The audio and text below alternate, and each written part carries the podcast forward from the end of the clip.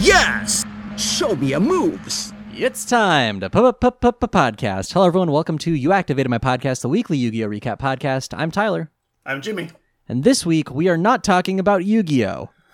Jimmy, what are we talking about? We, my friend, are talking about the first episode of the F-Zero anime. In Japan, it was called F-Zero Falcon Densetsu, which is literally F-Zero Legend of Falcon. In English, it was translated by Four Kids as F-Zero GP Legend. So it's another delightful Four Kids romp. Yeah, staying in the family. Staying in the Four Kids family. There's a lot of crossover I noticed in the English dub specifically with voice actors. Yeah. Pretty much, well, certainly all the main characters, but pretty much the whole cast also did voices for Yu-Gi-Oh! I'm not too surprised. Yeah. It's about the same time frame. When did this come out? The original run was 2003 to 2004, so right smack in the middle of Yu-Gi-Oh! Oh, okay. So that makes sense. Right in the at the height of the reign of Four Kids. Yep. They had four voice actors, and by golly, they were going to use them. Well, you got to get your money's worth. Yeah. So I wanted to ease folks into a non-Yu-Gi-Oh! Episode, if that's okay with you. Like a nice warm bath, just kind of lower yourself in gradually. Yeah. We have a couple of emails. So listener Dab, who's written in the last couple of weeks, has some follow-up for us. And Jimmy, do you remember when we were asking listeners for fan fiction? Unfortunately, I do. And the results were varied. But so Dab has sent in some fan fiction based on the monster bracket that ended last week that I want to read real quick. It's titled A Wail of a Curse. It's been a while since I've had the time to sit down, and even now I'll have to move soon. Let me explain. My name is Lucas Veronten, and my family is cursed. I know, I didn't believe it either until a week ago. My dad always told me stories about my ancestor, Tyler, the dual monster scientist. He said he was one of the most brilliant men in the world until he disappeared. Oddly enough, it was right after his greatest discovery, a way to bring dual monsters cards physically to life. Nobody knew which card he had tested it on, and he had told nobody how he had done it. And to this day, nobody had discovered what his secret was. But recently, my dad told me that half the story wasn't true. Our family had always known what Tyler did.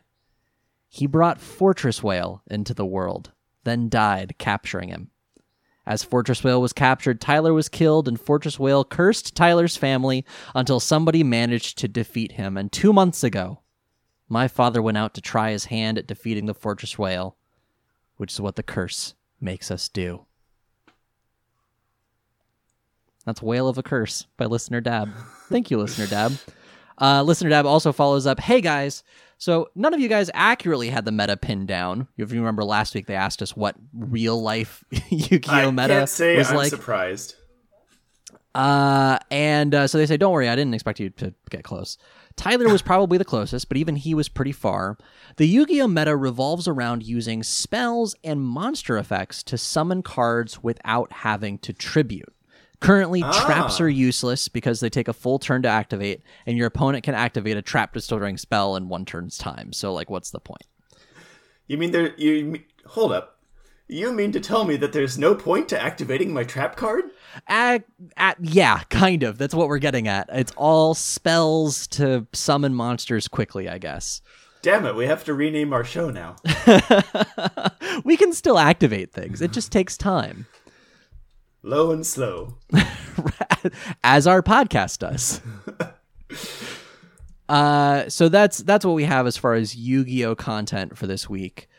I'll say this real quick. I'm going to bring this up again at the end of the episode, but if you are the kind of person who enjoys listening to our show, and you're the kind of person who would say to yourself, hey, I want to support artists that I like, go to the show notes for this episode, and there will be a link to blacklivesmatters.card, that's carrd.co, and that is a whole list of links of ways to help Black Lives Matter causes, because Black Lives Matter, and there's a ton of stuff in there that you don't have to pay for either. There's just like ways to support, so even if you're flat broke, go click on it, and yeah, we appreciate you. With that, it's time to discuss the episode. So, Jimmy, this episode of F-Zero GP Legend is titled, what is it? Fantastic Start? Something like that. We watched, maybe we should start with what we watched exactly, because we watched the Japanese version. Yes, this is the fan sub Japanese version that I found many, many years ago. The dub version, is on YouTube, I found out. So if you want to go watch the dub, search YouTube, just search F-Zero GP Legend Episode 1. One of the things that we found out while it's kind of starting to do this episode is, you had the rip of the fan sub. It's kind of a mystery where these episodes went.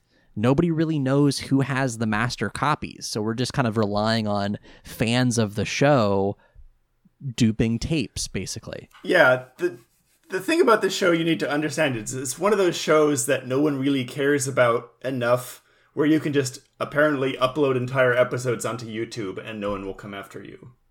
Which surprises me because, Nintendo is known for being pretty litigious. But I guess Four Kids is not. I guess not. I don't know. Well, does Four Kids exist anymore? That's a great question. That. Maybe that's the reason it hasn't been released anywhere, is because the company that has the rights to it has completely dissolved. Let's see. Four Licensing Corporation, formerly Leisure Concepts, formerly Four Kids Entertainment, Industry Licensing, Fate, Bankruptcy. Successor, 4K Media. Hang on. 4K Media still exists. 4K Media is still running. 4K Media? Mm-hmm. It's a bit of a misnomer. Konami, which is also videos to 4K. Could you imagine Yu-Gi-Oh in 4K? They're now Konami Cross Media New York Inc. What a perfectly normal name. They're owned by Konami, I guess. So I guess nobody really cares about F-Zero, the show, anymore. So why are we caring? Why do we bother? Because F-Zero, the series, is very good. And even Nintendo apparently doesn't care enough about F-Zero anymore to release a new game. The only person who does care is Sakurai, the creator of Super Smash Brothers. Please, Mr. Sakurai, take over the F-Zero license. But... this is near and dear to my heart because when I got a GameCube, it came with F-Zero GX, which is a phenomenal racing game. It's very fun. It has so much customization and just a lot of care went into making it, and they put in a lot of stuff that really didn't need to exist in a game. But they did, and it's just a very rich experience that you don't see a whole lot now. I've played F-Zero GX. I don't know that I really got into it on the same level that you did. There was a lot of mechanics in there. You have to be really into... To get good at it, you have to really understand each track and memorize where everything is. Yeah. And just having those lightning fast reflexes that you have to keep going into again and again to understand and plan around. Yeah, it kind of feels like, and forgive me if this is an unfair comparison, it kind of feels like that speeder bike level on Battletoads, but in 3D. I have never played Battletoads, so I'm afraid your comparison is lost on me. It's basically unbeatable unless you memorize the position of the obstacles. Oh, yeah. And you just have to know. Especially the story mode is practically unbeatable. There are several times where... I remember looking back, playing through the races, I had to basically break physics in order to win by lowering my racing machine's energy to the point where I could just like crash into a wall and explode. But whenever you do that, it's just like there's an explosion that rockets your ship around.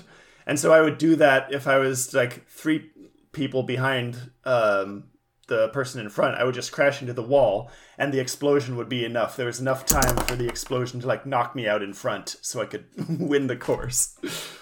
Yeah, well, and I guess we should say F-Zero is a racing game for folks that don't know. F-Zero is a racing game made by Nintendo, set in the future where it's like it's more like a much more violent F1, which is where the name comes from, I think. Yeah, and the cars are these hover cars that go very fast. And part of what made F-Zero GX so interesting, and I think these were the mechanics you're talking about, is they added in all these like physics layers, so you could do things like overheat your engine or crash into a wall and explode, and that would like add to your velocity in weird ways. The one thing that I have watched all the way through is F-Zero GX speedruns. Those get super interesting because they have these like mechanics where you're not drifting, but you're like snaking almost. You're like this technique is called snaking, and it's basically breaking the physics engine of the game such that you can go up to like 2,000 miles an hour, and which is just blast all the way across the course in like a couple of seconds. Right? Yeah, and that's another thing of like, actual miles per hour matter in this game. Yeah, and I don't think there's been a racing game up until that point that really like cared about actual speed metrics. Everything was kind of just like, you are going fast.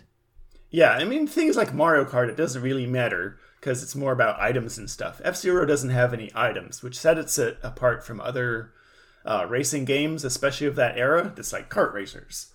The only thing that matters in F-Zero is going fast, and you have to like monitor the energy in your vehicle.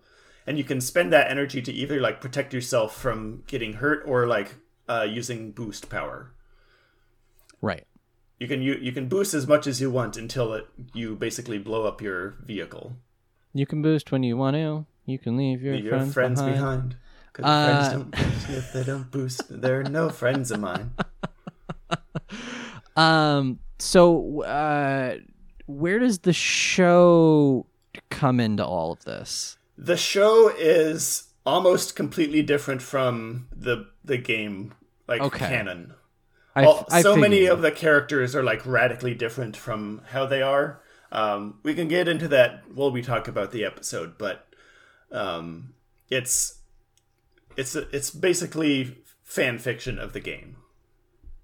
Okay, so it acknowledges the game, but it is not... like, the game story doesn't refer to anything that happens here. No, it is based on characters from the game, I guess would be This is proper... like Street Fighter the movie, sort of. Yeah. Okay. It's more like the Mario Brothers movie where Goombas are like dinosaur people.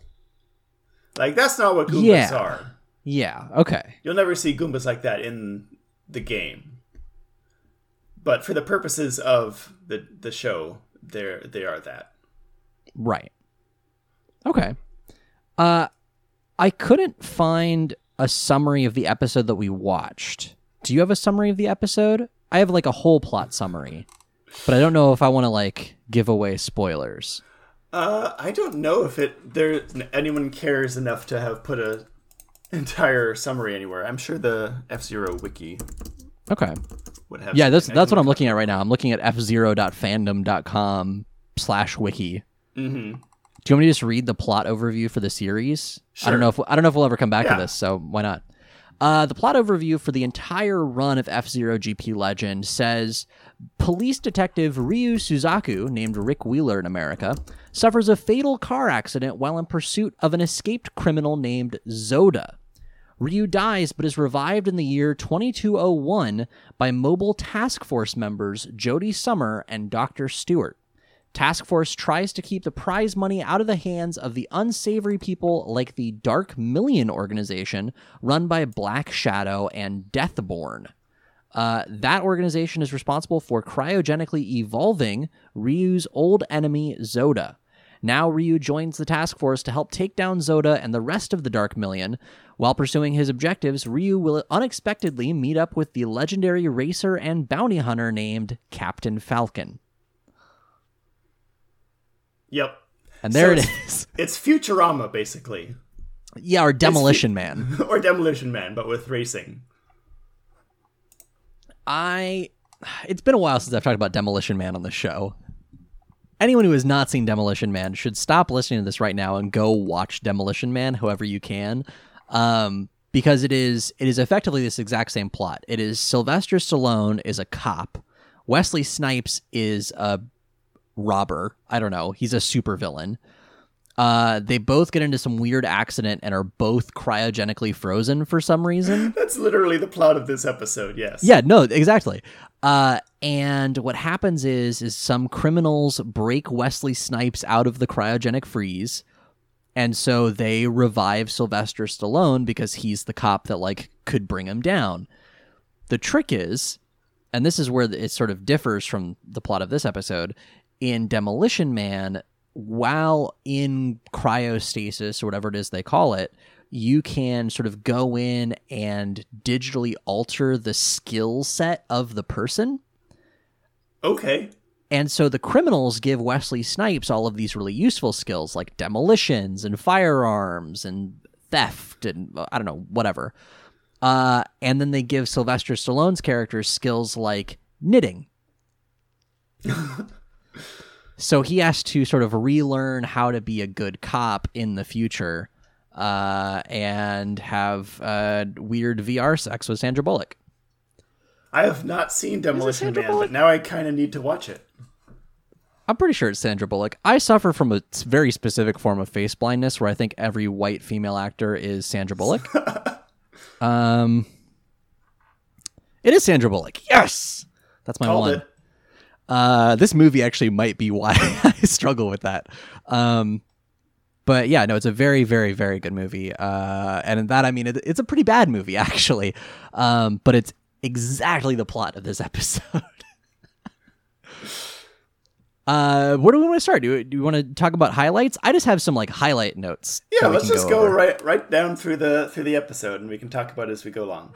Okay, can we talk about the intro? Let's do the intro. Because I love the intro theme song. Before anything happens, there's text on the screen. Of course, we're watching the subbed version, so there's always text on the screen. But the text on the screen says, "Keep the room well lit while watching F-Zero, and stay far away from the TV." It's right. Captain Falcon himself is telling the kids of Japan to do all of this, and I'm just like, "Oh, okay, Cap, cool. I will, I guess." Captain Falcon says, "Be nice to your eyes. Don't watch TV in a dark room." It's a very Nintendo thing to do, I think. Isn't it? It's very, like, isn't it? Haven't you been playing this game long enough? We should put down the DS and go take a break. Remember to go outside. Look at some birds. But then we get into the intro music. Yes. Let's talk about the intro music. It slaps. It slaps. It really whips the llama's ass. I can't think of any like other way to say it. The intro music is not notably the F-Zero. Is that song just called Mute City or is it called Blue just Falcon? The Mute City theme song. The Mute City. It's not the Mute City theme. The intro music is a song called "The Meaning of Truth" by Hero X. Hero X. It is. What like a it's like a punk anime anthem. I'll send it to you so you can put it in the episode. Oh, thank you. Okay, I'm gonna drop it in here and we can talk about it. It gives me the same sort of vibe that like Naruto's is it Fighting Dreamers is the name of that original theme? We are fighting dreamers, na na na na na na na, na fighting dreamers. It's very like, yeah, we're gonna race today. We're gonna race. There's gonna be all kinds of crazy stuff happening. Gotta go fast. Gotta go fast. What is it about racing shows that just really get the need for speed? I guess. Anyway, it's super hype. It's super hype. What all happens in the intro? It's a very, despite how good the song is, it's a very by the numbers like kids anime intro with all the characters running different places. And all of the doing different things. All of the characters. There are characters in this intro. There are characters in this intro that literally do not appear in this episode. Oh yeah. All of them, well, almost all of them, except for two characters, are actually characters in the game as well. Okay, I was going to ask you about this, because there's one in particular that I need more information about, because he appears in the intro, and he appears in the outro, and he appears for 2 frames in the last minute of this episode. Who is the guy with the mustache? Are you referring to Mr. EAD, the android made to look like a fat Mario? That sounds right. Am I? You, my friend, are talking about Mr. EAD. He is an android created by, I forget who, in the context of the anime. It's for all the characters in the show. But I've just looked up Mr. EAD. Yep. That's what I was thinking of. He's an android created by the mysterious development group EAD. And I want to point out that EAD is an internal part of Nintendo who actually worked on Smash Brothers and some other things. Also, and I've pulled up Mr. EAD's wiki page, in F-Zero, the various parts of your vehicle, I guess, are rated by letters from A through E. A through E. Mr. EAD's vehicle stats are EAD. Yep. The Great Star. It's not very good because the body is rated E, which is the worst. So if he crashes into stuff, he gets hurt very easily and explodes. Gotcha. The way to describe Mr. EAD, just for the folks who don't want to bother looking it up, is think of Bomberman. You know Bomberman with the white suit and I think he's got pink or blue gloves and boots. Picture that. With Mario's mustache and he literally has a Power Star on his belt. He has a Power Star on his belt. There's Mario. A GIF on the wiki page of him dressed as Princess Peach, actually, and it's very good. Picture, God, what wrestler does he look like? He looks like a lot of wrestlers. Like mid-90s Dave Bautista. Sure. Just a big guy, not ripped, right? Not muscly necessarily. He's literally just round, like a sumo wrestler. Solid. He is a solid person. I am kind of obsessed with Mr. EAD. Is Mr. EAD a good racer? He's pretty good. He's not my favorite. Okay. I think his aesthetic is a little weird, but I feel like that's just F-Zero's general aesthetic. Yeah, it's because if you tried to make really Dr. Robotnik a good guy. Kind of, yeah. He's very dorky. He's pretty... Yeah, he seems dorky. But you were about to say F-Zero leans into what? Especially F-Zero GX. F-Zero really leans into a sort of Saturday morning cartoon level of campiness. This is an extremely Power Rangers aesthetic. Yes. Everyone is either cartoonish or just shredded as hell. Yeah, which we can get into a little bit later on as we talk about the show itself. There are some people in the show that have no business being as muscular as they are. No, everyone is just super ripped or a monster or just cartoonish. Is this H.G. Wells's The Time Machine with racing? Just imagining a far-flung future where everyone's either a monster or just swole. In 500 years, everyone is just ripped as hell. I mean, I'm not complaining. Yeah, I'm not going to complain. Okay, so that's the intro. The opening of the show is an F-Zero race. Yeah. Which is a bunch of... What are they called? Are they called vehicles? Are they called cars? All the race cars in F-Zero are just referred to as machines. And so okay. I pretty sure that also comes in the anime as well, but they're just called machines. Gotcha. So F-Zero machines. We start at the start of an F-Zero race, and the machines do like a practice lap before the actual race starts. So I guess they can get to know the track. Mm-hmm.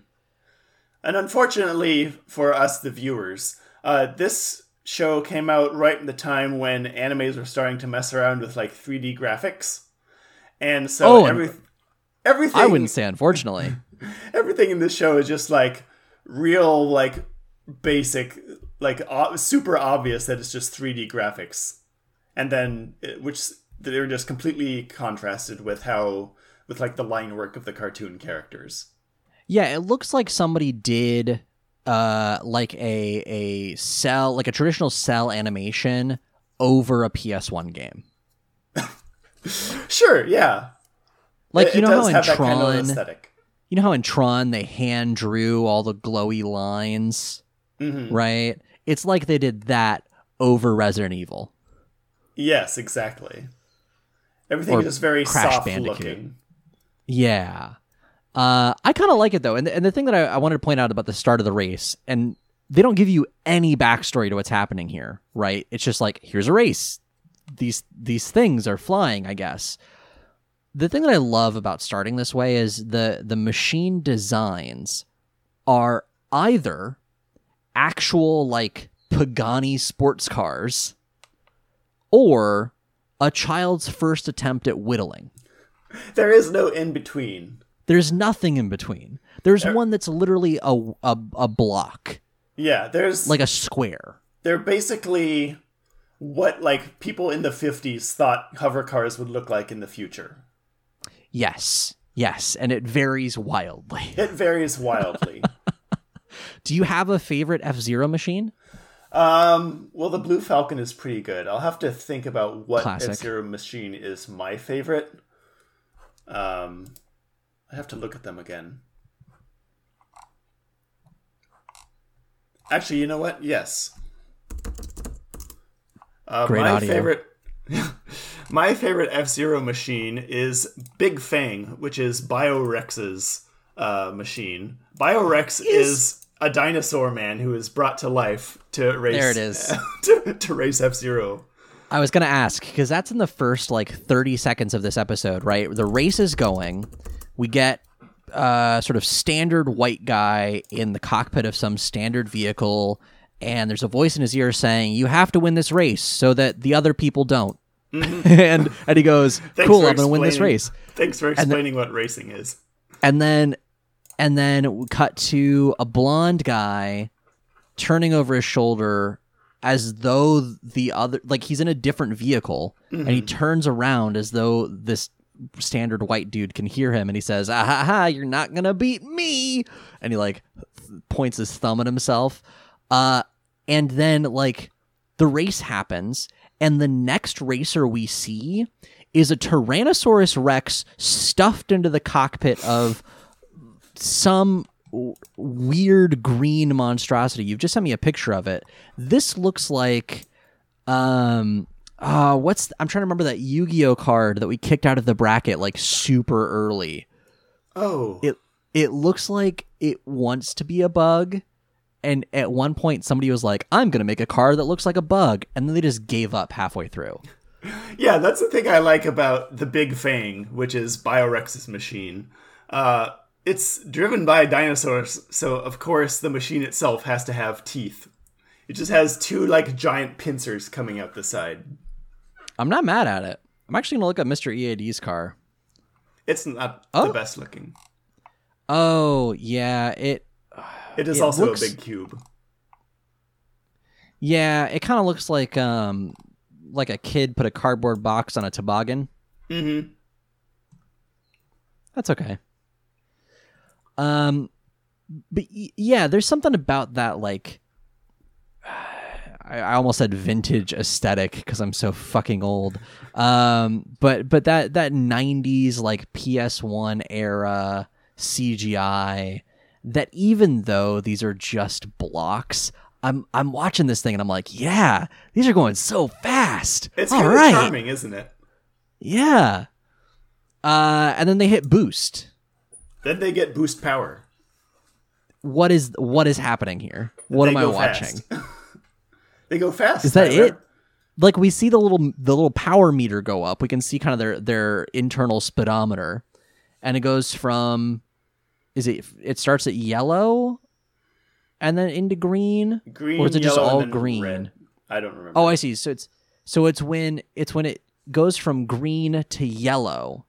That switch there, we just see it go green, yellow, and then the car like erupts in blue flames and gets shot forward as though it is being hurtled at Alderaan from the Death Star.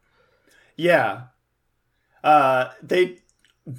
Basically in the show, they just kind of become encased in these like blue... They turn into blue comets, essentially. How is that not the name of the car? The Blue Comet? That is actually... I think there is a something comet in one of the machine names, but that would sound like a... That's a spot-on name of a machine. Okay, all right. But so, does this happen in the game? Do you turn into a literal laser when you go fast enough? You don't, but your engine does shoot sparks, and there's, like, lightning that erupts out the back of your machine and, like, interacts with all the, like, the track that you're passing by. Oh, that's cool. Like plasma ball streamers. Oh, okay. So kind of like the DeLorean from Back to the Future? Yeah, kind of like the DeLorean. Okay. I'm into that. I'm trying to think, does the show do anything else interesting here? Now do we get into plot? No, it just kind of shows that there is a race happening, and they're in hover cars.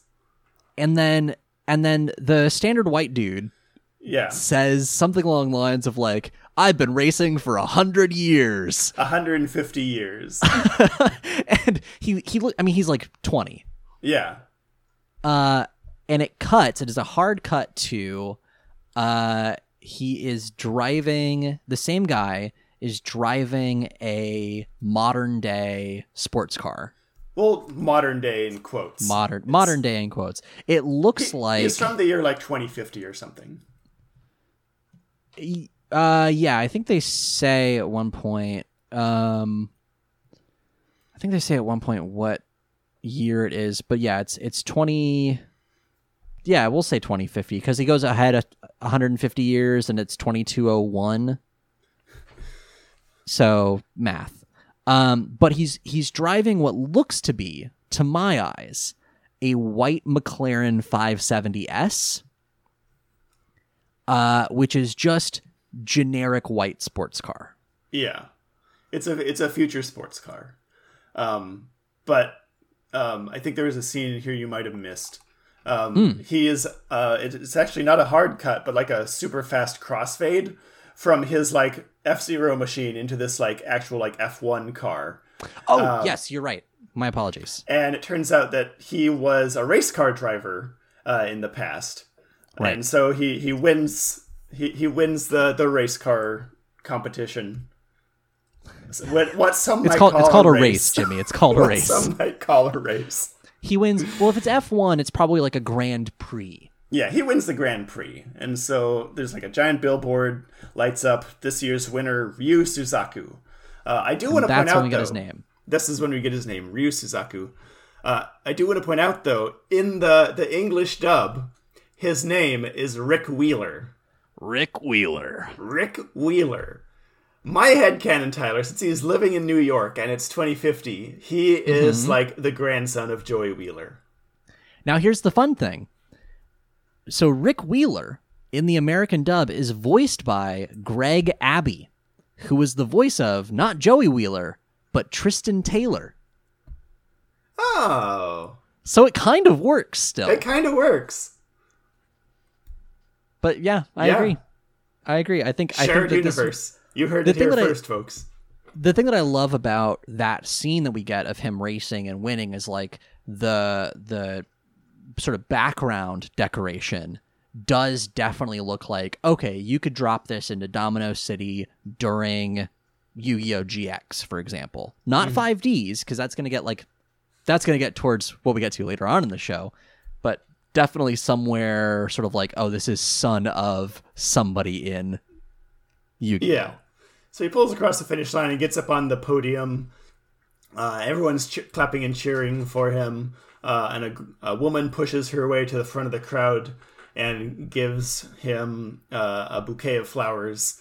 And he takes the flowers, then he like reaches down and pulls her up into his arms, and the crowd cheers. It's his girlfriend. Is it? Yes. Or is this a stranger? Is this when they met? God. Maybe. Is this her Courtney Cox moment at, was it Bruce Springsteen? I think that's how Courtney Cox was discovered. Courtney Cox from Friends. Uh-huh. And He-Man and the Masters of the Universe. She was discovered by being like pulled up on stage at, I believe it was a Bruce Springsteen concert. I did not know that. Well, now you know. I don't actually think that the show is depicting that. I think that they're already in a relationship as he lays one on her. Yeah. Because otherwise, that would be super not okay. Yeah. Now we cut to the sports car. Yeah, now we cut to the sports car. He just hang out in a sports car, and he gets a call on his futuristic cell phone. It's just a smartphone. I'm so sorry. I've changed my mind, Jimmy, as far as what his car looks like. It actually kind of looks more like a white Lamborghini 440. I'm literally just looking up white sports cars. Anyway, his girlfriend calls him, and he's like, "Hey, meet me down at the such and such place, down by the bridge or whatever." And it cuts out. And he's like, "Dang it! All right, I'll be there in a minute." He puts down the phone, and then he pulls out his. A little box, and he opens it. It's an engagement ring. He's planning to propose to this girl. Aww. Aww, so sweet. So he's planning to do that when suddenly a call comes in over the radio. We got an escaped criminal. It's so like 1950s, like, criminy, Zoda's at it again. Yep. There's a jailbreak. He's escaped from prison. Ah, that villain. Let's get him, boys. Yeah, so our good friend Ryu here, not only is he a successful race car driver, he's also a police detective. Yeah, turns out. He was hired to drive fast cop cars for car chases, which is very important in the future, I guess. Yeah, he's Brian from Fast and the Furious. He's Paul Walker's character from Fast and the Furious. He's Paul Walker from Fast and Furious. I mean, I could see it. That could be pretty good. Yeah. And so I think we get a shot of the front of this jail exploding. And then a guy runs out in like an armored car type thing. Yeah. And escapes and like blasts through the front gates. Blasts through the front gates, takes a turn, and is shot by like 8 policemen with automatic rifles, and they shoot through the cabin of this armored car, which, like, bad armored car, right? If the bullets are getting through. And he swerves and tips the truck on its side. Mm-hmm. And it just kind of explodes. And then he, like, jumps out, and he's got his own gun that he shoots back at them. Nah, but my Tommy gun, don't see? Nah. He does kind of have, like, a... How would you describe what Zoda looks like? Is that his name? His name is Zoda, and this is a major departure from the game, because Zoda in the game, I'm pretty sure, is just like an alien guy. He's not a human. Oh, okay. Okay. Well, we'll get to that in a minute. Yeah. He looks like... he looks like a Waluigi version of the Joker. Yeah. He's like, you know how in the depictions of like Jekyll and Hyde kind of gets like big and grotesque, and his teeth get like a little pointy. Mm-hmm. He is like Arthur Fonzarelli's Hyde. You know, the Fonz from Happy Days. Yeah, Henry Winkler. I've almost touched Henry Winkler. He walked past me once. Weird way to phrase that, but okay. I've almost touched him. He was just barely beyond my grasp. I fell to the Winkler essence. He looks like a 1950s greaser who's gone a little evil. Yeah. He's what cracks me up. He's wearing the like prisoner jumpsuit uniform. That's just like the black and white stripes. So you know he's the bad guy here, right? And he's shooting cops, but he's like fuck cops. Yeah, and he's like cackling maniacally. That's the giveaway for me. He cackles maniacally, and you see he doesn't have fangs, but he has pointy teeth. Yeah, he's got those anime fangs. Yeah, just little bicuspids. Or no, canines. I know teeth. Another weird sentence I've said today. So he gets the boop boop boop doop, and Zoda's on the loose, and he goes, "Yeah, okay, my girlfriend can wait. Let's go get this bad guy." Yeah, public safety is on the line here. And so Zoda gets his own car that he escapes in. He like carjacks someone. With like some, not a police cruiser, but it's another like sleek, fast vehicle. He does that thing that I do when I play GTA, where it's like I'm running from the cops and I just happen to like find somebody with a sports car. Yeah, where you crash your car and you're like, dang it, and you run across the street and there's another sports car. And you're like, oh, cool, okay, me. I'll take this. Neat. So he does that. He grabs a sports car. He starts driving away. Ryu's following him. The sports car that Ryu's driving has cop lights on it. It has like the blue and red blinking lights, which I don't think is legal. For him it is. For hhis Fast and Furious division. Well, that's not the whole point of the Fast and Furious thing was that they wouldn't know that they were cops. This is like one of those things where cops like sees a drug dealer's like assets, and like he has a sports car, and so they take his Lamborghini and turn it into a cop car. You know, didn't they do that in Florida? They've done it in a lot of places. Or they bought that one. Yeah, they've done it in places. Yeah. Anyway, it's a sports cop car that he's got. So he chases. There's a car chase around the city down back alleys that looks kind of like Batman the Animated Series. Very much. And so he finally catches up to Zoda, and Zoda rounds the corner and is like, all right, you want to catch up with me? Take this. And so he opens his car door, takes his gun, and shoots the door off the hinges. How? Bullets, Tyler. Okay. All right. So the door comes flying, it's a big heavy car door, right? And it comes flying through the air, and we get a slow motion shot of it, like, spiraling through the air right towards Ryu. And he like gasps in horror as the light comes toward him, and it smashes through his windshield. And it very slowly like crashes through the windshield, almost hits him in the face. And he has a vision of his girlfriend that he's about to propose to, and then cut to black.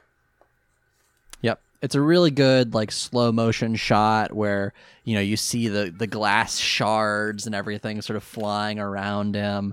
Very, very dramatic. And you almost forget that like 30 seconds ago, he just like chucked the wedding ring to the side. It like lands in the passenger seat, and he's like, well, I can wait.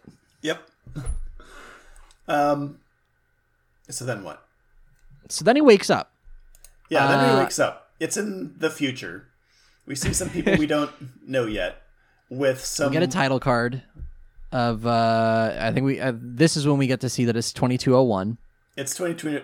The year is 2101. War is beginning. All your race belong to us.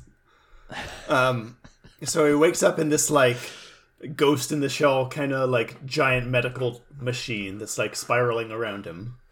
Mm-hmm. And we get two characters that we haven't been introduced to yet that are sort of discussing like, are you sure? Like, now is the time to be bringing him back? Like, why are you dealing with this like dude that died 150 years ago?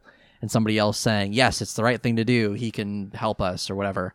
And Ryu wakes up, and across from him are is this Jody? What is her last name? Jodie Summer. And I believe the other person is Dr. Stewart. Yep. Dr. Stewart was one of the four characters in the original F-Zero, by the way. Oh, okay. Jody wasn't? Jody was not, no. Because Jody looks like an F-Zero racer. Jody has been completely reworked from the show, from the game, to look like an F-Zero racer. I mean, it's kind of, she kind of looks the same, but just more exaggerated. Jody, we can talk about the outfits later on if we want to come back to this, but Jody looks like one of the masters of the universe. Yeah. She looks like she was built to make an action figure out of. She's got pauldrons for days. Yeah. Yeah. Like a big old, chest armor thing that's just like red and blocky. Mm-hmm. And it's one of the few times I'm really, this is maybe the best thing that I can say for this show. It does boob armor well in that it does not do boob armor. It almost definitely has boob armor. But it's a block. It's like, yes, okay, here's a person with a very feminine figure, and like you get to, you know, it accentuates her waist and whatever, but the chest piece is like an inner tube. like you strapped a red tire to this person, yeah, and then put pauldrons on it. And I am living for this look because it is very much an action figure. Mm-hmm.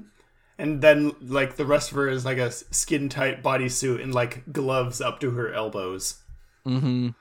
And that's, she looks like she could have her own action game. Oh, yeah, for sure. Every character in F-Zero looks like this.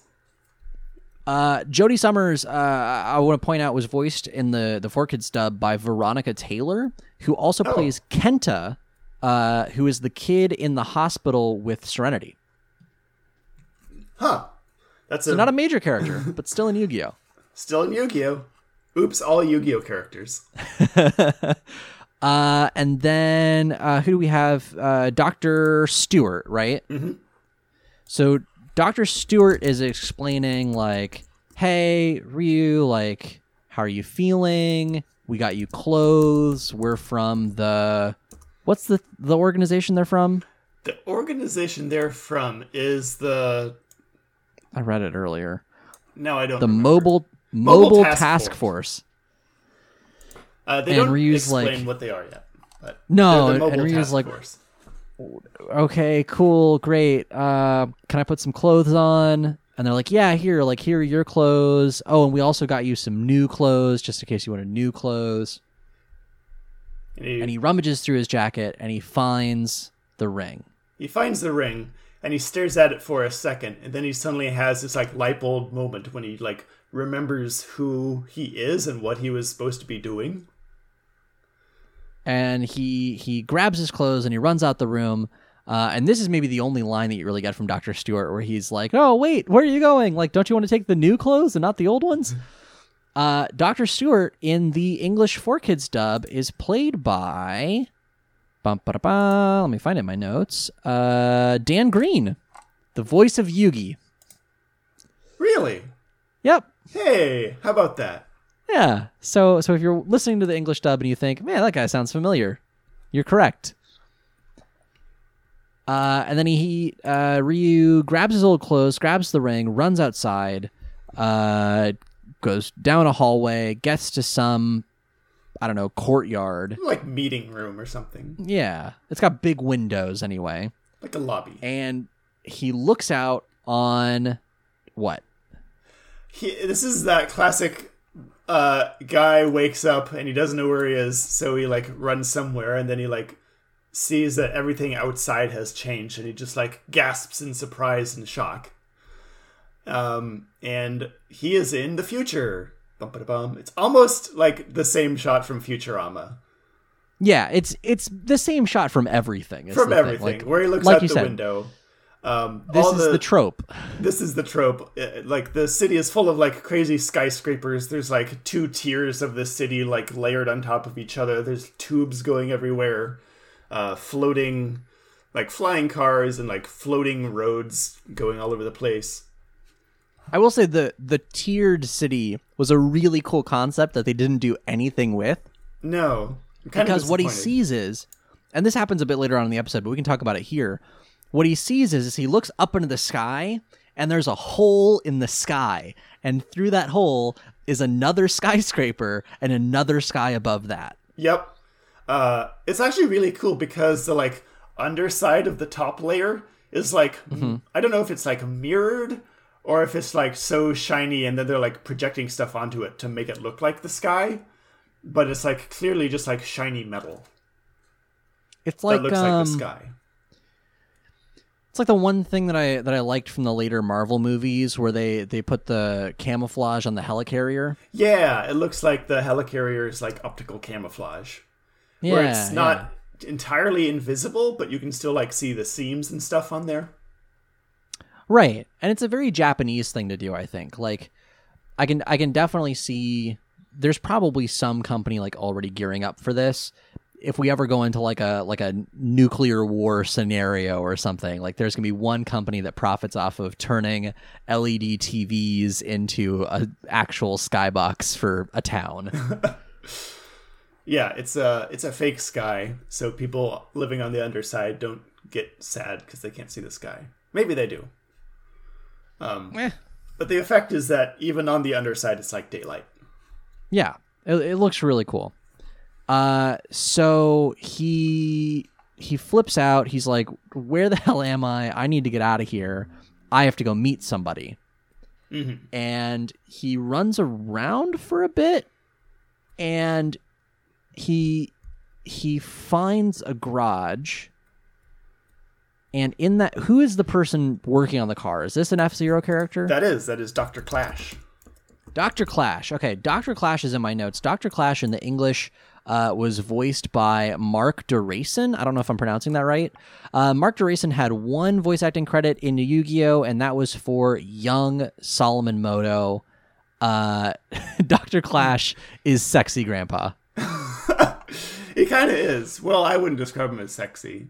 He's dorky grandpa. Yeah. He is the one character who's not like super shredded. No, yeah, he's pleasant. He's got like a gruff mechanic vibe to him a little bit, but he has like, is it a backpack? He has like robotic arms coming out. He's got a backpack with like Dr. Octopus arms that he uses to like work on stuff. And the first shot we see of him is he's working on something on like a car, on a machine, pardon me. And he's like, yeah, I got it to work. Yeah. And he's like clapping and the robotic arms start clapping above his head and they squeak when they touch. They're made of like balloons or something. So he finds what? Like the machine with the cockpit open and he hops in. It looks close enough to his super fast police cruiser thing that he can, like, identify it as a car. Right. And so he hops in, and he's looking at it, and he's like, okay, I've got, like, a steering wheel, kind of, and I've got a bunch of lights that I guess will do something. And he can't figure out how to start it, so he just starts yelling at Dr. Clash, like, key, where's the key? Give me the key. Like, what? Oh, you mean this thing? And he gives him the key. And then he can't figure out how to use the key, because it's just, like, a little chip thing. Yeah, can you talk about what the key looks like and does? The key looks like something that would be part of some like late 90s Toys R Us toy. Yes. It looks like it's made of plastic and you would like press a button and it would like make sound effects or something. Just like a round little lump of plastic. Yeah, and he presses one of the buttons and the like key actually comes out of it, right? Yeah. Like some of those newfangled key fobs we have now. Yeah, like a switchblade. Yeah. And so he sticks that in. And then, is this a thing from the games? No. The key becomes... Okay, so he sticks the key into the keyhole, like you do. And then it like folds down, and it becomes a starter button. It like slots into place. And this was, besides trying to reckon with the suspension of disbelief that Ryu is somehow a good cop, the next thing that I had to like sort of accept was that he did that and folded the key down and then knew to press it. He was just like messing with it enough. There's a lot about this show that you have to suspend your disbelief for. Yeah. And so anyway, so the machine starts up and he goes. Yep. And Dr. Clash is like, what the hell are you doing? And you're like, these lights start flashing in the garage and it's like launch sequence activated. And like the machine backs up and then like drops down like it's a roller coaster and then goes whoop and it lets it go into this tunnel. And immediately he's like freaking out about how fast it is. Like yeah. He's screaming. He's like back in his seat. He is inside this building still, like in this parking garage. And he's going like at least 300 miles an hour. It's like Men in Black when they hit the booster in the tunnel. It is exactly like Men in Black. And he's like panicking, trying to not crash into the walls. Maybe it's on autopilot. I don't know. Yeah, I don't know. Like there's a few things about it that kind of... we're just never going to know the actual answer here, but like he gets outside and he's freaking out about how fast he's going and he's headed down a road. And the perspective of this shot is so confusing because he sees a turn coming up in the road and the turn goes right. Mm-hmm. But then he sees a tiny square in the lower left hand sort of branching at a 90 degree away from the turn. And he angles the car such that it drifts into this like tunnel that's just barely wide enough for him to fit. I don't know how he saw it. I don't know how he figured out he would want to go in there. Right. But so then that leads him into the city itself. Yeah. And he spends like 5 minutes just like driving around looking at aliens. Yeah, there's a sequence. It's one of those classic fish out of water sequences where the character is like walking in the city in the modern day and just like gawping at stuff. So he's like driving through the city. He can't figure out how to work the car, and trucks, like hover trucks, are behind him honking at him. He pulls off the like interstate into like the main streets of the city and just like at a stoplight looking at all these like aliens and things just going about their normal business alongside people. And he has a moment where he's like in the car and he kind of like puts his head on his hand and he's like, gee, maybe I am 150 years in the future. Huh. Yeah, well, he keeps driving around until out of the corner of his eye he sees the bridge, which is still there. This is the bridge that he was going to go meet his soon-to-be fiancé at, that he heads towards. Yep. He drives there. He gets there. he does it. This is also like, it's so funny that this is the least interesting thing to talk about in any piece of media of like, and he sees the thing that he wants to go to, and then he gets there. Yeah. It's like D&D. They try to, you know, okay, well, roll to see how well you travel. Like, no. Let's just say you get there. Yeah. Like, these are well-maintained roads. You don't have to roll combat encounters. Right. There's not going to be ogres on this, like, main street of downtown. Right. Well, in F-Zero, so he gets there. Well, maybe. That'd be pretty cool, actually. F-Zero, like, in city streets. That would be extremely dangerous. Say goodbye to the bottom floor of every building. So he gets there, and he's looking around, and he's sort of realizing how much everything has changed, and he sees a young woman that looks exactly like his fiancée, whose name I have forgotten. I don't think they ever mention her name. He says it. No, he says it a couple times. I think it's Haruko? That sounds right. That actually is ringing some bells. F-Zero. I'm just going to look it up. Haruka Mizaki. Oh. Interesting. I have Googled Haruka Mizaki. She is this Wikipedia says she is a former supporting antagonist in F-Zero GP Legend. Because later on in the series, spoiler alert, she goes by Miss Killer. Oh, shit. She is also frozen and brought back in the future. Yeah, so in her end, on her Wikipedia page, which is on the Villains Fandom Wikia. Oh, of course. So her story says, in the year 2051, she is Ryu Suzaku's girlfriend and admired him for his racing victories. When Ryu had his horrible accident when trying to catch Zoda, she did not know that he was put in cold sleep.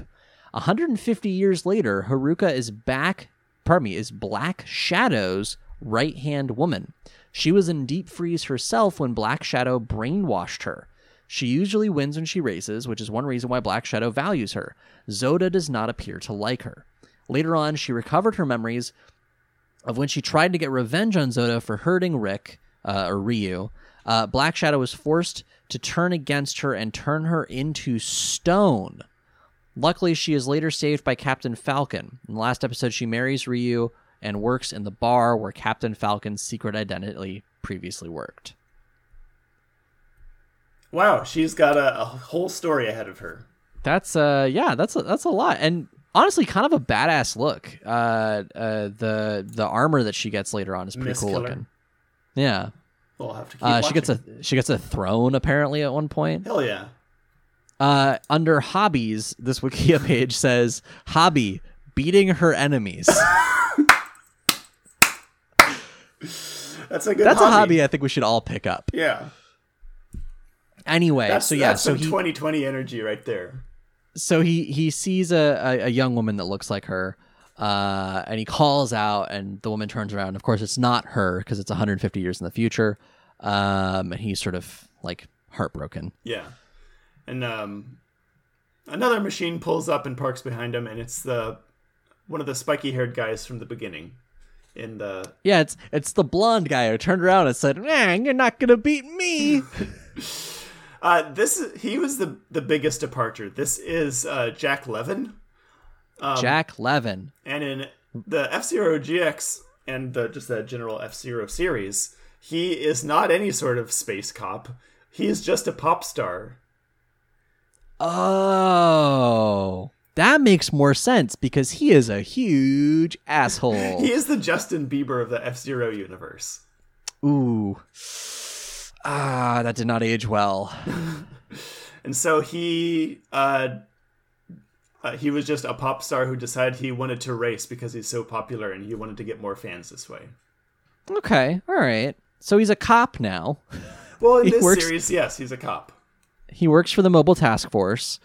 Not a pop Jack star, Levin. He's a cop star. Oh, God. All right, that's been our show, everybody. So Jack Levin in the English dub is voiced by Mark Thompson, who did the voice of Duke Devlin. Huh, that's strangely appropriate. Yeah, it's strangely good. And Ryu instantly does not like Jack Levin. Like he's like, if people like you work for the Mobile Task Force, I want no business with it. And then he's like, how'd you find me? And he's like, oh, this is like one of the only parts in the city that's like untouched by the passage of time. This is like the historic district, so we figured we would probably try and come here. Which, I mean, fair. What does he say exactly? I'm trying to see if I wrote it down. He's like, come on, we need to get you initiated into the Mobile Task Force. And Ryu goes, no. And then Jack says, well, okay, how about a race? And Ryu's like, yeah, okay. So he's like, okay, first let's go to this, like, club. Walk up to the club, like, what up? I got a big F-Zero machine. I mean, this is clearly, like, Jack Levin's happy place, right? Like, he's surrounded by women. Yeah. He has all the attention. He does the whole, like, stick with me, kid. And Ryu is having none of this. He's like, you made me forget about my future fiance for a race, and I want a race, damn it. Yeah, how dare you try and, like, ply me with these, like, party girls when I literally just lost my fiancé and everyone I love, like, minutes ago. The thing is he doesn't say that, which is one of my problems with Ryu. He sort of, he half implies it. I think I'm filling in a lot of the gaps there. I think what he's upset about is he wants to race. Yeah. He's like, get me out of here. And so they leave. And Jack complains some more. He's like, man, you should be thanking me for getting you into that club. That shit's exclusive. So you can immediately tell what kind of person Jack is. Yeah. Can we talk about Jack's outfit real quick? Let's talk about Jack's outfit. Jack's outfit is bad. Jack's outfit is a blue sleeveless very short sleeves jumpsuit. Let me send you a picture of what Jack looks like in F-Zero GX. Okay. Here's our boy. Oh, yes. Yeah. So he has the spikiest hair. He's like, Phoenix Wright, but vertical instead of horizontal. Right. Yeah. His blue sleeveless jumpsuit has a big yellow lightning bolt on the chest. And he's wearing red gloves. Red gloves. And like those like pirate boots. Oh, yeah. Oh, yeah. Why? Why pirate boots? I guess that's the look if you're a pop star in the future. Okay. All right. Sure. Why not? Sure. You know? So he's a mega pop star in the game. And then in the translation to anime, he's basically still the same guy, except he's a cop now for some reason. Yeah. His machine is called the Astro Robin, and it's maybe the closest that we get to a racing car. The Astro Robin actually might be my second favorite machine. It's pretty good. It's blue. It's got a yellow racing stripe. It's got a double spoiler on the back, which is kind of silly.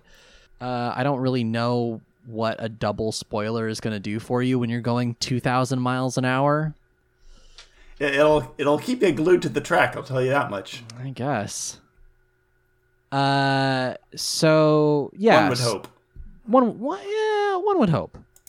I think if you're going that fast, staying vertically on the track is maybe the least of your worries. You're more worried about the sort of X dimension, I guess, the left and right. The corner coming up in 0.2 seconds. Right. So they leave the club. They agree, okay, now we're going to race. And Jack is like, okay, but the winner, and he says these words with zero context. He says, the winner gets the dragon bird. Mm-hmm. Jimmy, what is the dragon bird? The Dragon Bird is the name of the race car that Ryu is driving. Bullshit. The one that he took. Bullshit. There is no way that this squished Super Nintendo motherfucker is called Dragon Bird. It looks neither dragon nor bird-like. Listen, the thing you have to understand about F-Zero machines is that they're named things, and they don't have to make sense. Well, okay, all right, fine. I guess I can't complain. Dr. Stewart's machine is the Golden Fox. Interesting, because one of the characters that shows up in the anime, and I wanted to bring this up a little bit later, but I'll bring it up now. One of the characters in the anime is called James McCloud. Oh, yes. James McCloud, also another F-Zero character.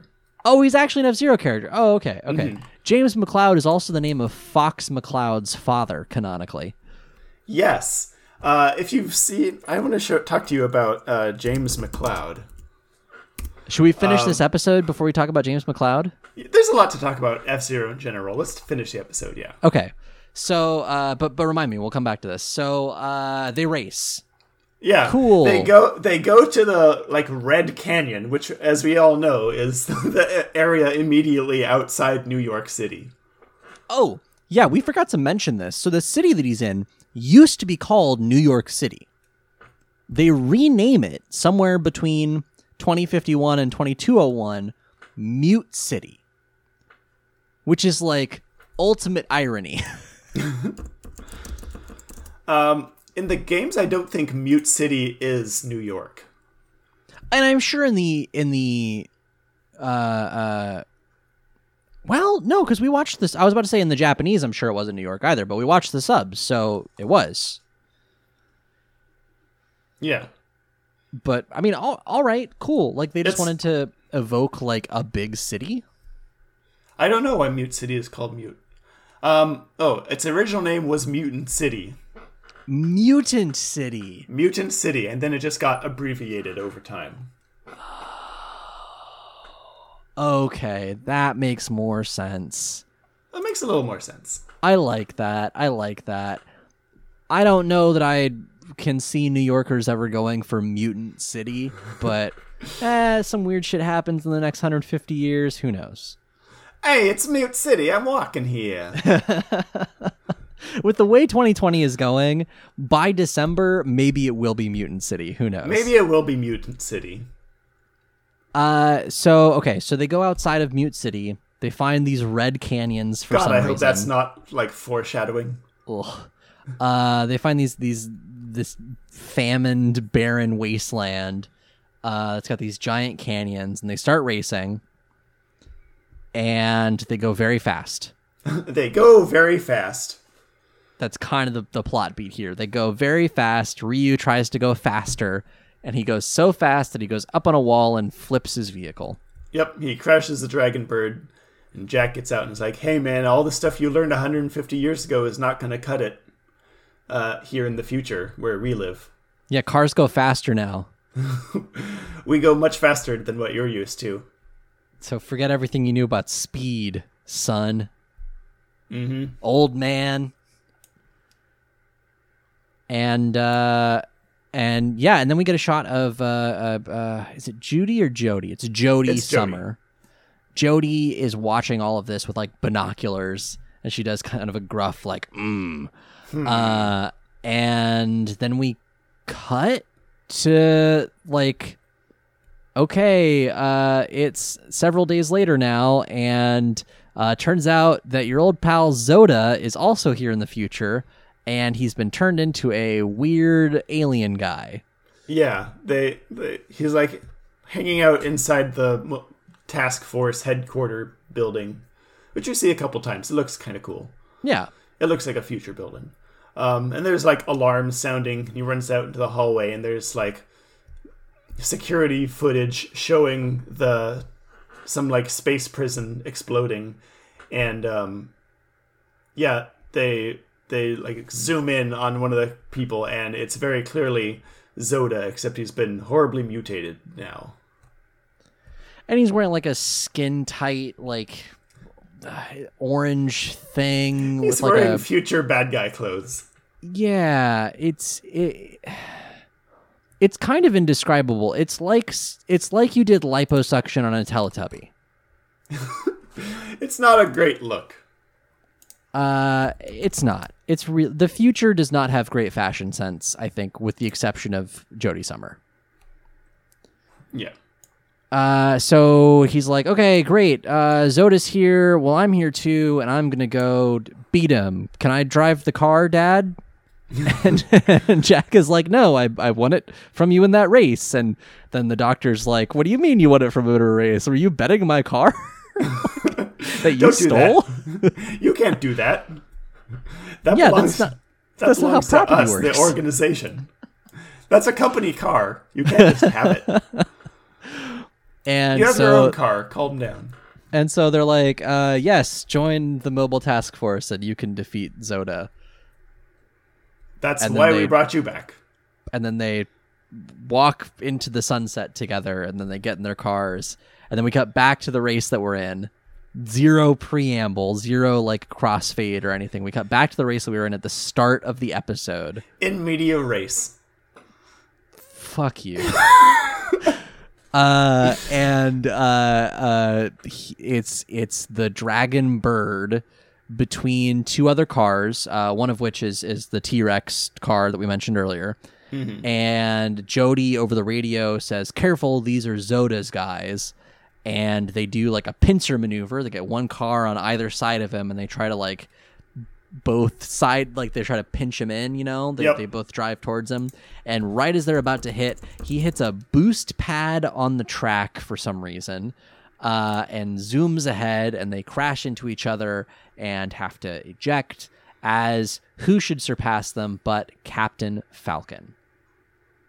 Yep. And Captain Falcon zooms ahead and like looks behind him and smirks, and that's the end of the episode. It's F-Zero. F-Zero racing, yeah. And then we get some like post-credit stuff that's really fun. We get like some shots of like upcoming episodes.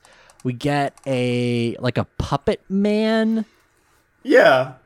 Do you want to talk about this like after credit sequence? I really do. So the immediate after credit sequence is like nothing. It's like, here's more episodes, and it's just like racing, gotta go fast, vengeance. Coming up next, more Captain Falcon. Yeah, and then we cut to like a paper puppet, like a marionette almost. It's almost like kids' educational TV with this like puppet explaining to kids what F-Zero is all about. Hey kids. I think he says, yo. I think it's the first thing he says. He says, yo, you want to learn more about F-Zero? Let's start with the race.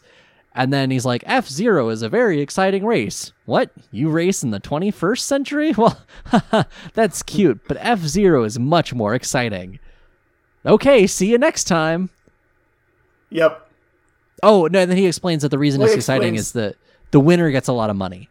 Yeah. The central conceit of this show, which is not, I don't think it's adequately explained in the first episode, is that the Mobile Task Force is racing in the F-Zero competition against people like Zoda, because the absolutely redonkulous amount of money that the winner gets is just so overwhelming that Zoda is in the race. Zoda and his minions are all racing to get the prize money to basically fund their criminal organization.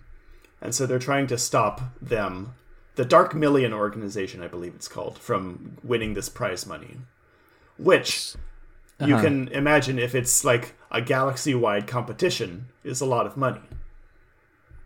So it's like, so they're trying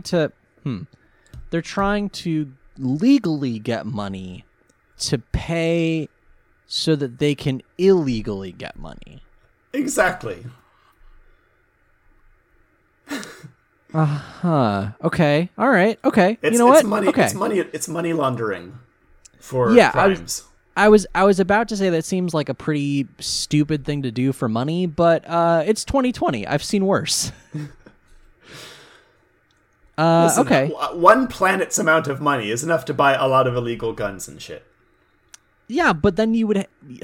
what I'm trying to say is you would have a planet's amount of money. You wouldn't need to then go do crimes. You wouldn't need to do crimes. You would think. You would think. Again, it's 2020. Maybe you do. But listen, this is a kid's show. It is... They don't think too much about the economics of what's going on here. Not at all. And they don't need to, frankly. They really don't need to. I am bought in just with the racing alone. Like... the credit sequence where they're going super fast and they hit the boost and they zoom off, like all of that shit is very, very good. What was the best part of this episode for you? Personally, the best part of this episode is just the concept that it's F-Zero, the games being adapted into a TV show. That's like full stop right there. I'm on board. Yeah, I love F-Zero. It's a very fun game, and I'm glad that it got this weird spin-off TV show. And like every single character that they have that you can play as in the games, they bring into the show in some way. There's like 30 characters. There's so many characters. Holy shit, there are so many characters. And like, I wasn't joking. They are all in that intro sequence. They are all in that intro sequence, and they all have their own like names. They all have their own backstories. In the games, they all have their own theme songs. Oh, shit. Okay. When you beat the race with them, they give their own interviews to the TV host. No. And then once you beat the whole game with them, they each get their own, like, goofy and frankly bizarre, like, victory video. Oh, I think I've seen some of these. They are bonkers. They're like little 30-second clips, right? Yeah. Yeah, I've seen some of these. I forget why. It might have been another episode that you and I did. But yeah, no, I mean, you know me. I'm as into a video game tie-in media piece as the next guy. There is some deep lore there, and they're bringing them all in. And to be fair, they are changing every character dramatically from how they are in the games, but they're still there. Based on characters featured in the video game. Why do they do that? You know, why do they say we'll make an F-Zero game and then we'll just forget all the F-Zero characters? I don't know. Why do they make movies on World War Z and then completely depart from everything World War Z had in it? Yeah, don't get me started on World War Z. The only good thing about World War Z was that Peter Capaldi was in it as the Who Doctor. I forgot almost everything about that movie. Yeah, and then everyone, a year later, he was announced as Doctor Who, and everyone's looking through his IMDb page, going, "Wait, he was the World Health Organization Doctor? He was the Who Doctor? What?" That's the only good thing about that movie. What was your favorite part of this episode? My favorite part of this episode was that the music just kicks ass. It does. And as I was sitting here thinking about it... A lot of the music in the show is tracks from the game. Yes. And I was sitting here thinking about it. I think it's... Besides the intro and outro, I think it's all tracks from the game. Because this show has no background music. As you're in the club, there's no background music in the club. As you do interstitials between scenes, as you fade between scenes, there's no background music. There's music at the club. Is there music at the club? Yeah. I don't remember there being music at the club. Maybe it's the other music is so boring. And it's when you hit the race and they start playing that Mute City theme and you're like, fuck yeah, this is F-Zero. All right, let's go. That's the part where I'm just okay, they are using their resources wisely. I wish for your sake, I wish they kept the characters the same, but if they can bring in just the music from these games, I'm happy. Yes, the music is very good. I'm trying to think if there are any other media sort of remakes of video games that keep the music the same. Mortal Kombat the movie does that, and I think to great effect. I don't think Super Mario Brothers does it. Huh. That's surprising because the Mario theme song is just so known worldwide. Am I wrong about it? It's been a while since I've seen that movie, but I don't remember the theme song being in it. I haven't watched it, so I can't say for sure. Ever? I have owned it okay. We're going to fix this. You have owned it because now I own it because you gave it to me when you went to the UK. Okay. Is it in your room right now? It is in the other room next to the TV. I'm really curious because I know that I bought a copy and never took the plastic wrap off. Is the plastic wrap still on that copy? I think it is. Okay, well, now you've outed yourself. You have no excuse but to go watch the Super Mario Brothers movie. I will throw myself on that grenade. Starring Bob Hoskins and Dan Leguizamo? No. Who plays Luigi?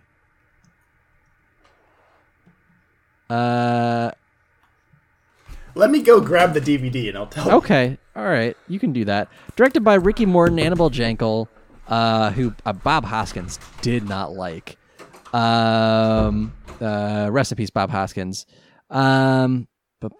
Starring, pardon me, not Dan Leguizamo. Of course not. John Leguizamo played Luigi.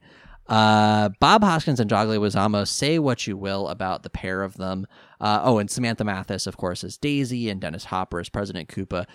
The Super Mario Brothers movie, for all of its faults, and I'll say this while Jimmy is away because this is a spoiler for the movie.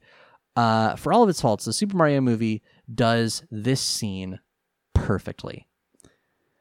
The Super Mario Brothers get arrested in the Koopa world, and they're being interviewed by what passes for police officers there. And they go to Mario and they say, name. And he says, Mario.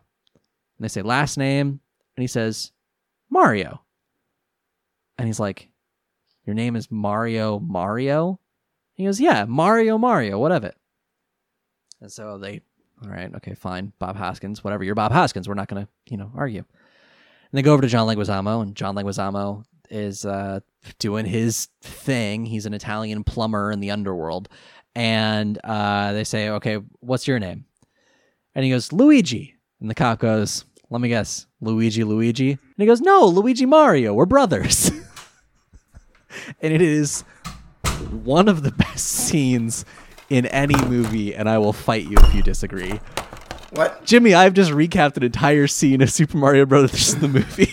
Well, Tyler, I'm pleased to announce that your DVD copy of Super Mario Brothers the movie does indeed have its plastic taken off of it, so you have watched this. Oh, okay, good. I was going to say that is a crime if that has been unopened the last 5 years. So yeah, Super Mario Bros. The movie is a masterpiece. Mortal Kombat the movie is a masterpiece.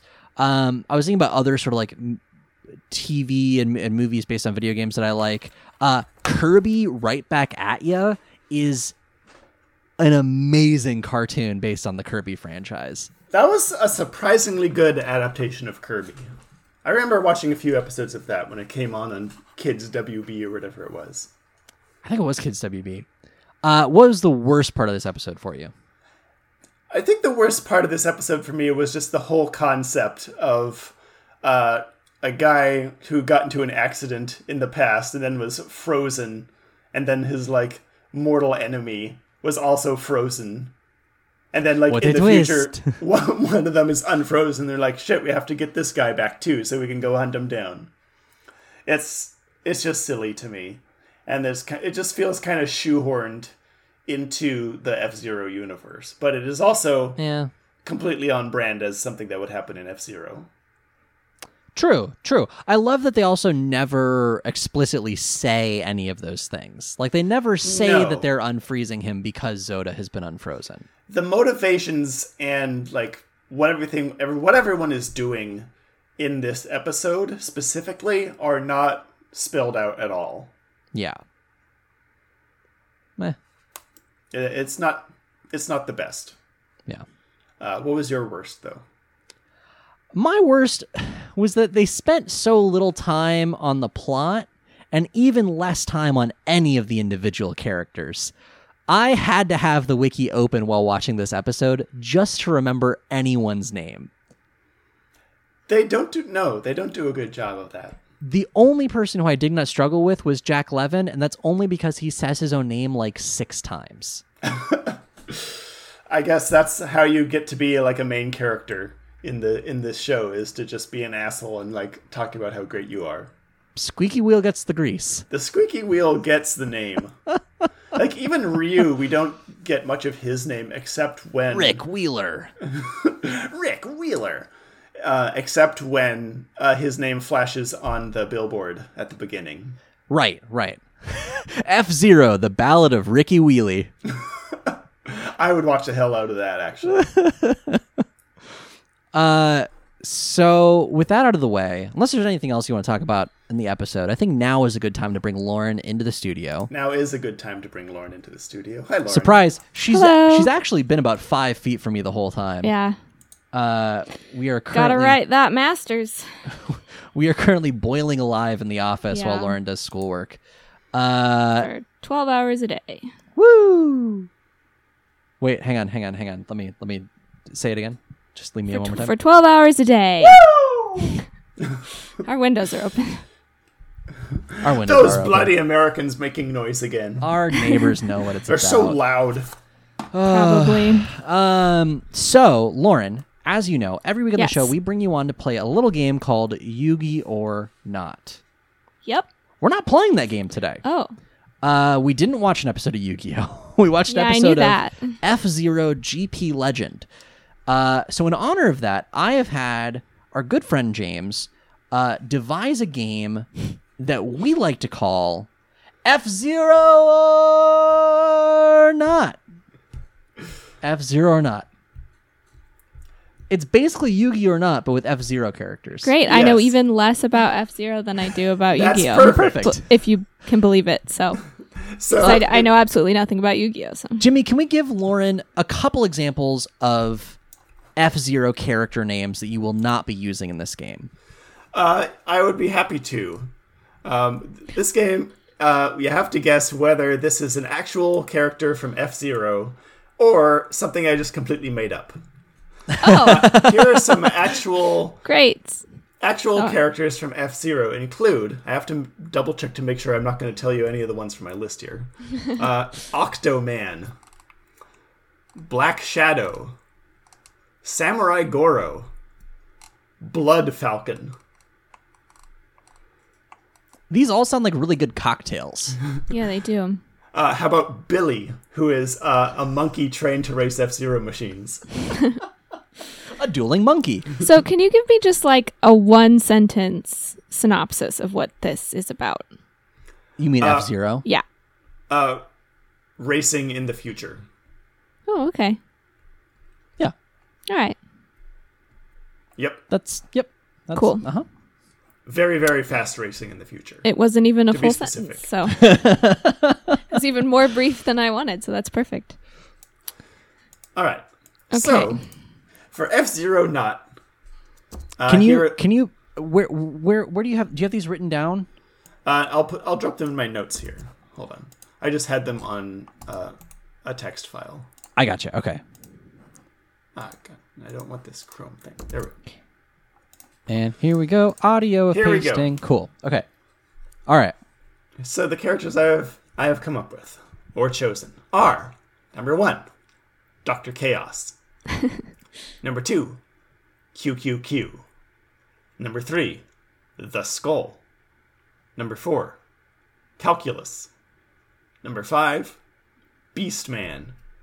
And number 6, Zorg. I have a clarifying question. Is QQQ actually pronounced phonetically like that one band that's just 3 exclamation marks and it's like... Chick, chick, chick? I'm not going to tell you that. Okay. Well, he pronounced it QQQ, so I feel like that's how you pronounce it. We'll take Jimmy as the source of truth. Yeah.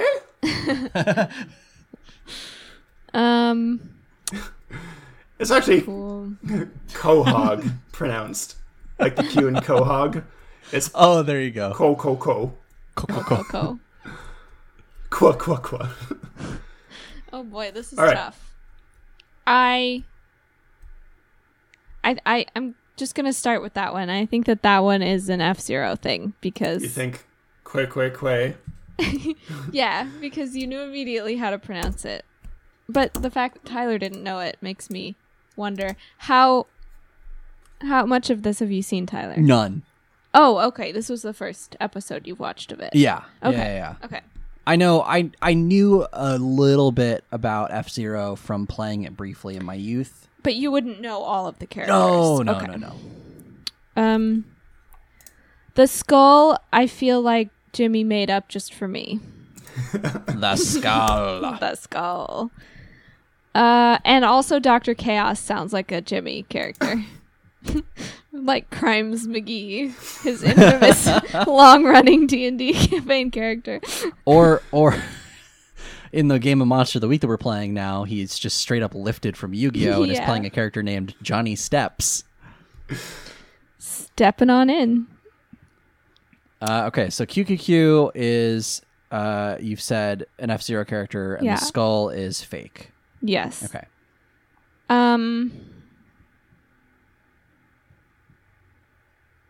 So remaining we have Dr. Chaos, Calculus. No, I said Dr. Chaos is also fake. Oh, I'm sorry. Yes. The cursor was in the way.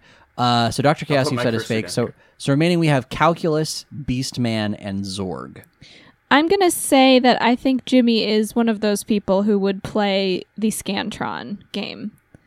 So I'm going to say, if I picked the F-Zero, it's too clean. It's too alternating. So I think Calculus is fake. And that means Beastman and Zorg are both real characters in F-Zero. I mean, Calculus is real. Calculus is a mathematical field. I don't know if it's an F-Zero character. Is it homeschool? So you're saying Calculus Fake, Beastman, and Zorg are real? I'm just teasing. Yeah. All right. Let's go down the list and see how you did. Sorry, I'm sad. No, I'm sad now that Lauren is mocking Calculus. Well, we're not mocking Calculus. We're mocking you for being homeschooled. Oh, thank you. I feel much better now. Not very far at all. I did pre-calc in a community college where the professor wore those transition lenses. Yeah. And he lectured so fast that they wouldn't fully transition until halfway through the lecture. He would just he opened the door and started lecturing just as soon as the door was open. Like, you had to be early or you would miss important things. It was terrifying. That's no good. Sounds terrifying. Anyway, let's go down the list and find out how Lauren fared, an F-Zero or not. The Roger. The Roger. Dr. Chaos, you said, was fake. It is fake. Hey! I made that up to try and sound like something that would be an F-Zero character. QQQ, you said, was a real F-Zero character.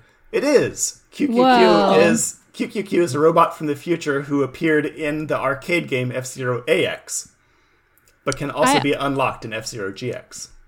I honestly thought I was going to score like 0 on this, so I'm already doing better than my expectations. Okay, well, it's... Moving on. Yeah. The skull you said was fake. I'm afraid the skull is very real. Like your own skull. Like your own skull. It's quite real. No, the skull is a character who died in... He used to be a racer like 200 years before F-Zero, but then through a combination of technology and black magic was brought back to life to race in the future. Wait, is the skull just the main character from this episode that we watched? If he was a skeleton, yes. Oh, okay. Okay. That explains the name. The skull is actually one of my favorite characters because he's a skeleton. A short related anecdote. I was reading a human bone identification manual earlier today. Nerd. And one of the quotes was like, when examining human bones, it is always important to remember that the examiner has a skeleton nearby at all times inside themselves. I was like, oh, Jesus. Oh. Why is that important for you to remember?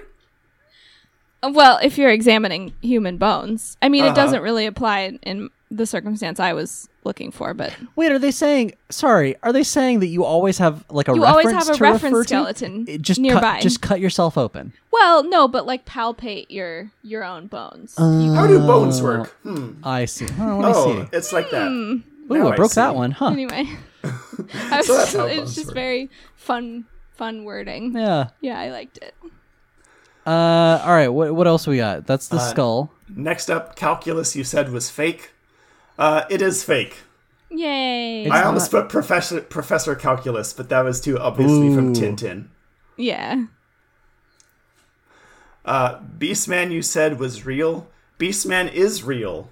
Hey. His name is Beastman because he hunts beasts. He started racing F-Zero because he saw Biorex racing, and he was like, that dinosaur is dangerous. I'm going to race against him so he doesn't, like, cause trouble. He's not a beast himself. No, he's a beast hunter. That's disappointing. That is kind of disappointing. I guess it's kind of like The Witcher. Yeah. Though he doesn't really hunt witches. He doesn't witch. He should be called Beastman. Who's the hunter in the Marvel comics? It starts with a K. Oh. It's not Krang. No. Craven. It's like Craven and Sauron get into race cars. Sauron from Marvel, who's a pterodactyl, if I'm remembering correctly.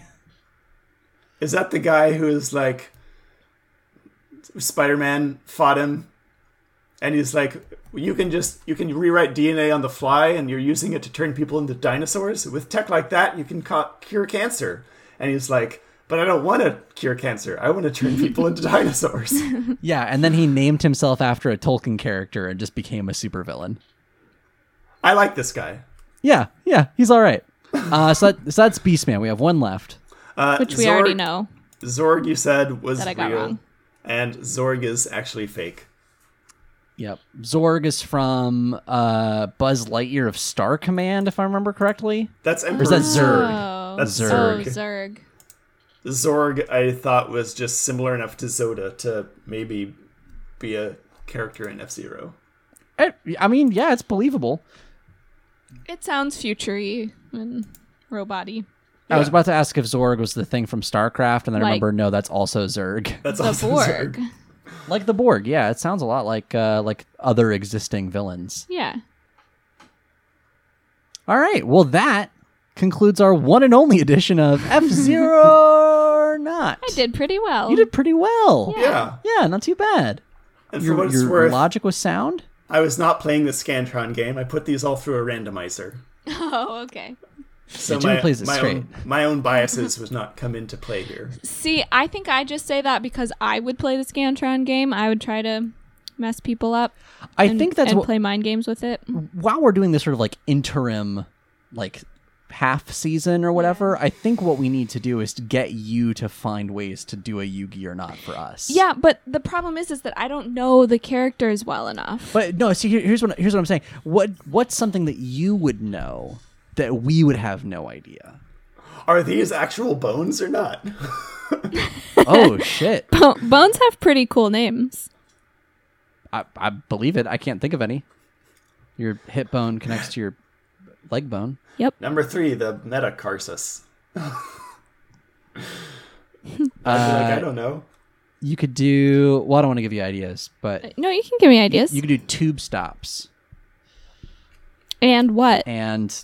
Like, what's the other thing you have to guess? Is it just two things that I like? Contestants from Bake Off. I don't know. See, it has to be like, because I don't really know Yu-Gi-Oh! And I also don't really know the other thing that you're talking about, generally. You gave me that softball with Harry Potter chapters one time. Yeah. But, yeah. So it would have to be two things that neither of you know much about. Right. Actual cities in the UK or not. Ooh, oh, I love that. There's some fun ones. We could do... No, now I'm just thinking of stuff that I know. Anyway, you think about it. Take your time. If it doesn't happen, that's fine. It doesn't happen. Right. But I think that if you wanted to turn the tables, the next 4 weeks would be a good time to do it. So it's a lot of pressure. I'm just going to drop that right there. So... That brings us to the end of, I almost said Yu-Gi-Oh! Or Not, F-Zero or Not. We don't have a monster bracket because there aren't any monsters. We killed them all. You're welcome. Do you want to just talk about random F-Zero pilots? I know you wanted to talk about James McCloud. I do want to talk about James McCloud. Can we talk about James McCloud real quick? Yes. I think Lauren might appreciate this. There's a strange crossover that happens in F-Zero. Are you familiar with the game Star Fox? I mean, kind of. You know the character, Star Fox. Yeah. Well, Fox McCloud is the name of the character. And James McCloud is his dad. And isn't he an actual fox, though? Mm-hmm. Yes. So this person is also James McCloud, and he happens to dress like Fox McCloud, but is a human being. Are the universes related in any way? Like, do they overlap? I think it's just a fun Easter egg. I think it's just Nintendo being Nintendo. Also, I've just noticed this. James McCloud's racing vehicle looks like an R-Wing. Yes. Mm. Another one fun thing, James McCloud is like a fighter pilot, and the group he's with is called Galaxy Dog. Not quite Star Fox. No. It's like flip side of Star Fox. Barely off. What are some other fun ones? Let's see. Some other fun ones. There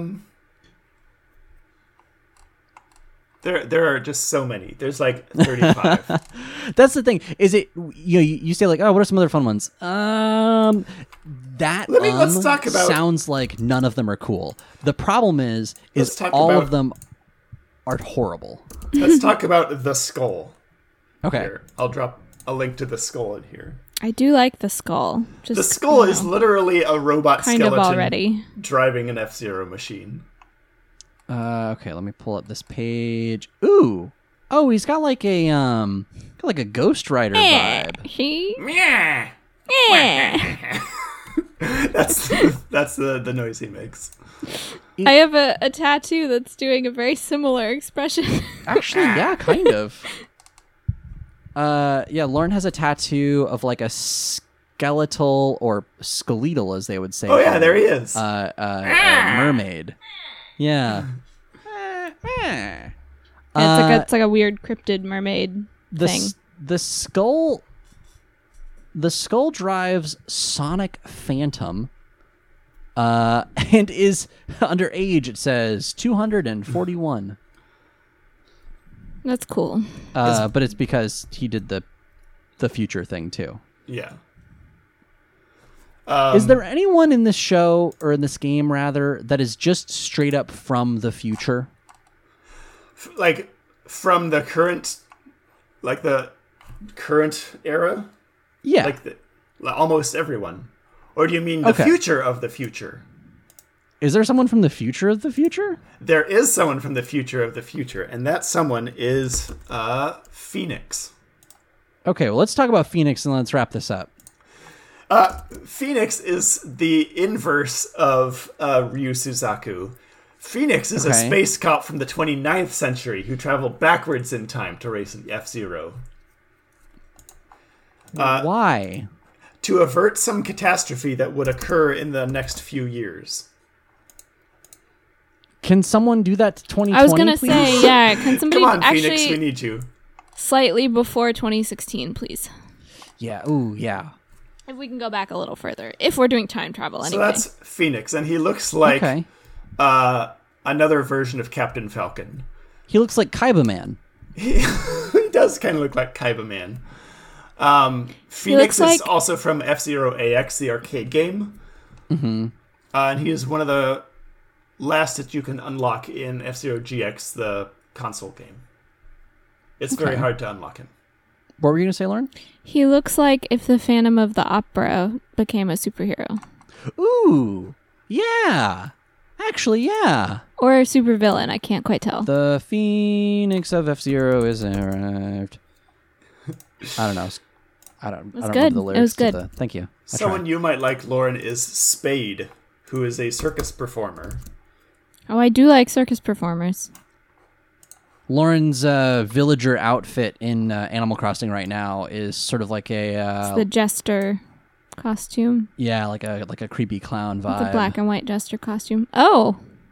Spade looks like Skinny Megabyte from Reboot. Is it a robot? No, he is just a circus performer. But his torso is like floating above his legs. Oh. Also, machine name Magic Seagull, which is hey, baby, want to go for a Magic Seagull ride? No, my parents told me to stay away from drugs.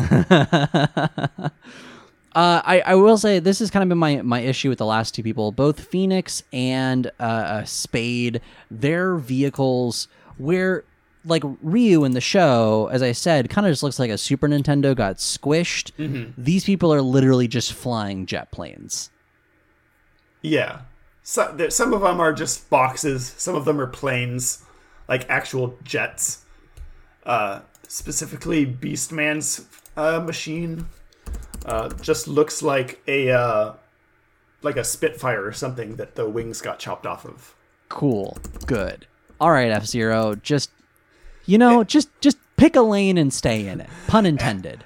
F-Zero. Who's a lane? Design choices is just a grab bag of every concept you can think of. It's got superheroes, like weird space aliens, villains, super shredded doctors, all kinds of shit. It's fun. All right. Yeah, it is fun. It's a wacky universe, and I hope Nintendo revisits it sometime. I hope so, too. I hope they actually re-release these episodes, because that'd be really nice. But for now, it's on YouTube, or at least the first episode. And we can kind of just go from there.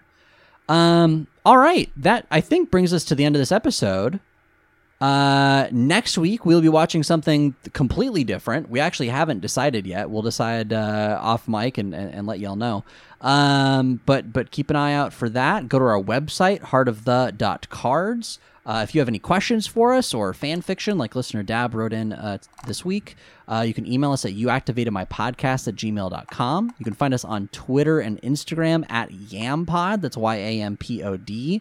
Jimmy, you posted a text thread of ours. That was my musings on the deification of Yugi, and a text that I got at like 3:40 in the morning. You know, sometimes I have thoughts, like I said at the start of the episode. If you're the kind of person that likes to support podcasts and artists, even if you don't have a way to do that with money at the moment, go click the link that we have in our show notes and find ways to give to Black Lives Matter's causes. There's a whole list of links there that can be really helpful if you want to get involved. Until next time, you got boost power.